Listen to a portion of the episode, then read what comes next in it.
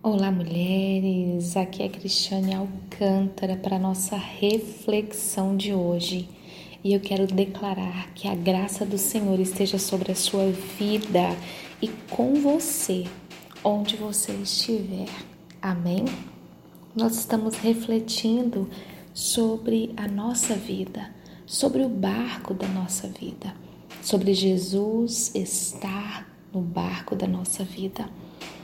E talvez você tenha se perguntado: Cristiane, Jesus está no barco da minha vida.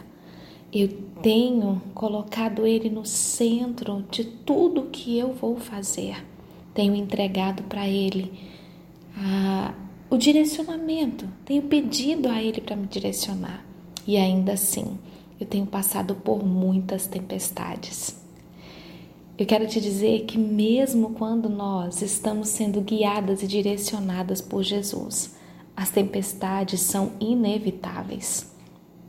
Sempre vamos viver dias onde as águas irão balançar o nosso barco, dias onde os ventos vão trazer ruídos que vão fazer os nossos ouvidos levar até as nossas emoções medo.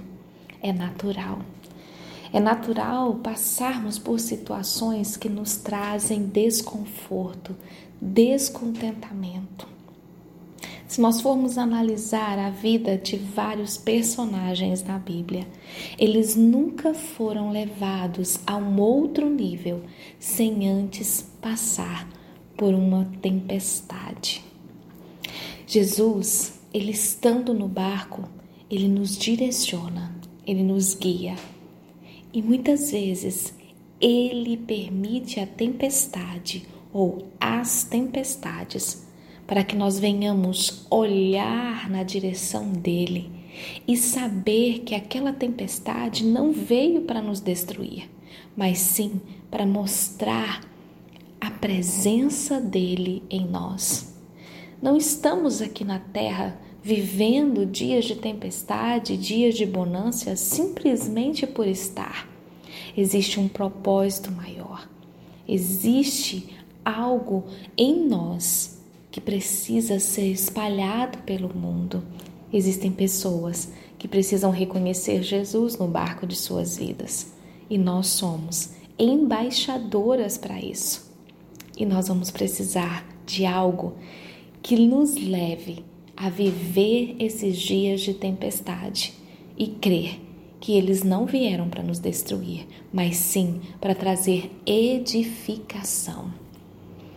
No livro de Lucas, no Evangelho de Lucas, no capítulo 8, no versículo 25, diz assim: Os discípulos foram acordá-lo, clamando: Mestre, mestre, Vamos morrer?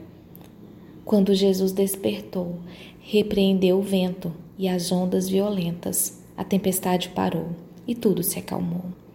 Então ele lhes perguntou: Onde está a sua fé? Admirados e temerosos, os discípulos diziam entre si: Quem é este homem?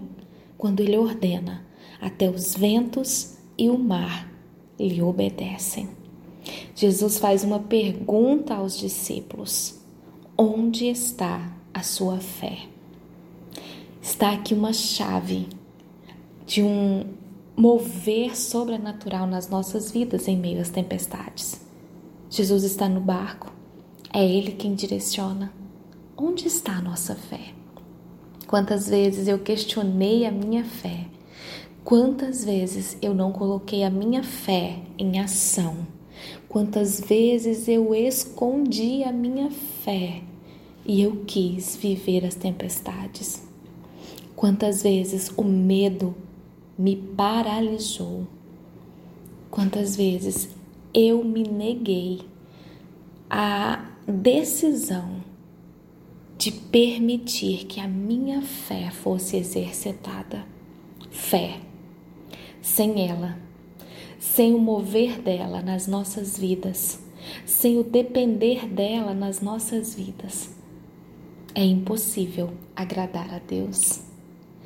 quando nós decidimos exercitar a nossa fé, nós entendemos que estamos aqui não para viver um dia após o outro e nem para deixar que o barco da nossa vida nos leve, mas sim porque existe um propósito maior do reino em tudo que nós fazemos e em tudo que nós somos. É difícil entender, é difícil compreender que é além daquilo que os nossos olhos veem. As situações que nós vivemos, elas precisam ser vistas não como momentâneas, mas como algo que nos leva a exercitar a nossa fé verdadeira e certeira, decisiva naquele que nos criou, a sua imagem a sua semelhança. Situações que vão trazer medo, angústia, tristeza, dor, elas vão existir. Mas a nossa fé, ela precisa ser maior do que tudo isso. As nossas emoções e os nossos sentimentos não podem governar e direcionar as nossas vidas. A nossa fé precisa ser o propulsor, o motor do nosso barco. E talvez você esteja se falando assim lá no seu íntimo. Parece que a minha fé é tão pequena. Parece que eu não consigo ver Jesus no meu barco, nem ordenando que as ondas e o vento se acalmem. Eu quero te dizer, quanto mais você exercitar a sua fé, quanto mais você buscar no seu secreto, quanto mais você beber da água da fonte, quanto mais você se envolver com Ele, mais a sua fé irá aumentar, mais você conseguirá ir além. E quanto mais você exercitar a sua fé, mais o reino de Deus se manifestará em você e através de você. Que a graça do Senhor te alcance, que você possa refletir sobre essas poucas palavras, que você continue a leitura e que você possa ser cheia de fé e que as tempestades, que os ventos e as águas não paralisem o exercitar da sua fé em você em nome de Jesus. Amém.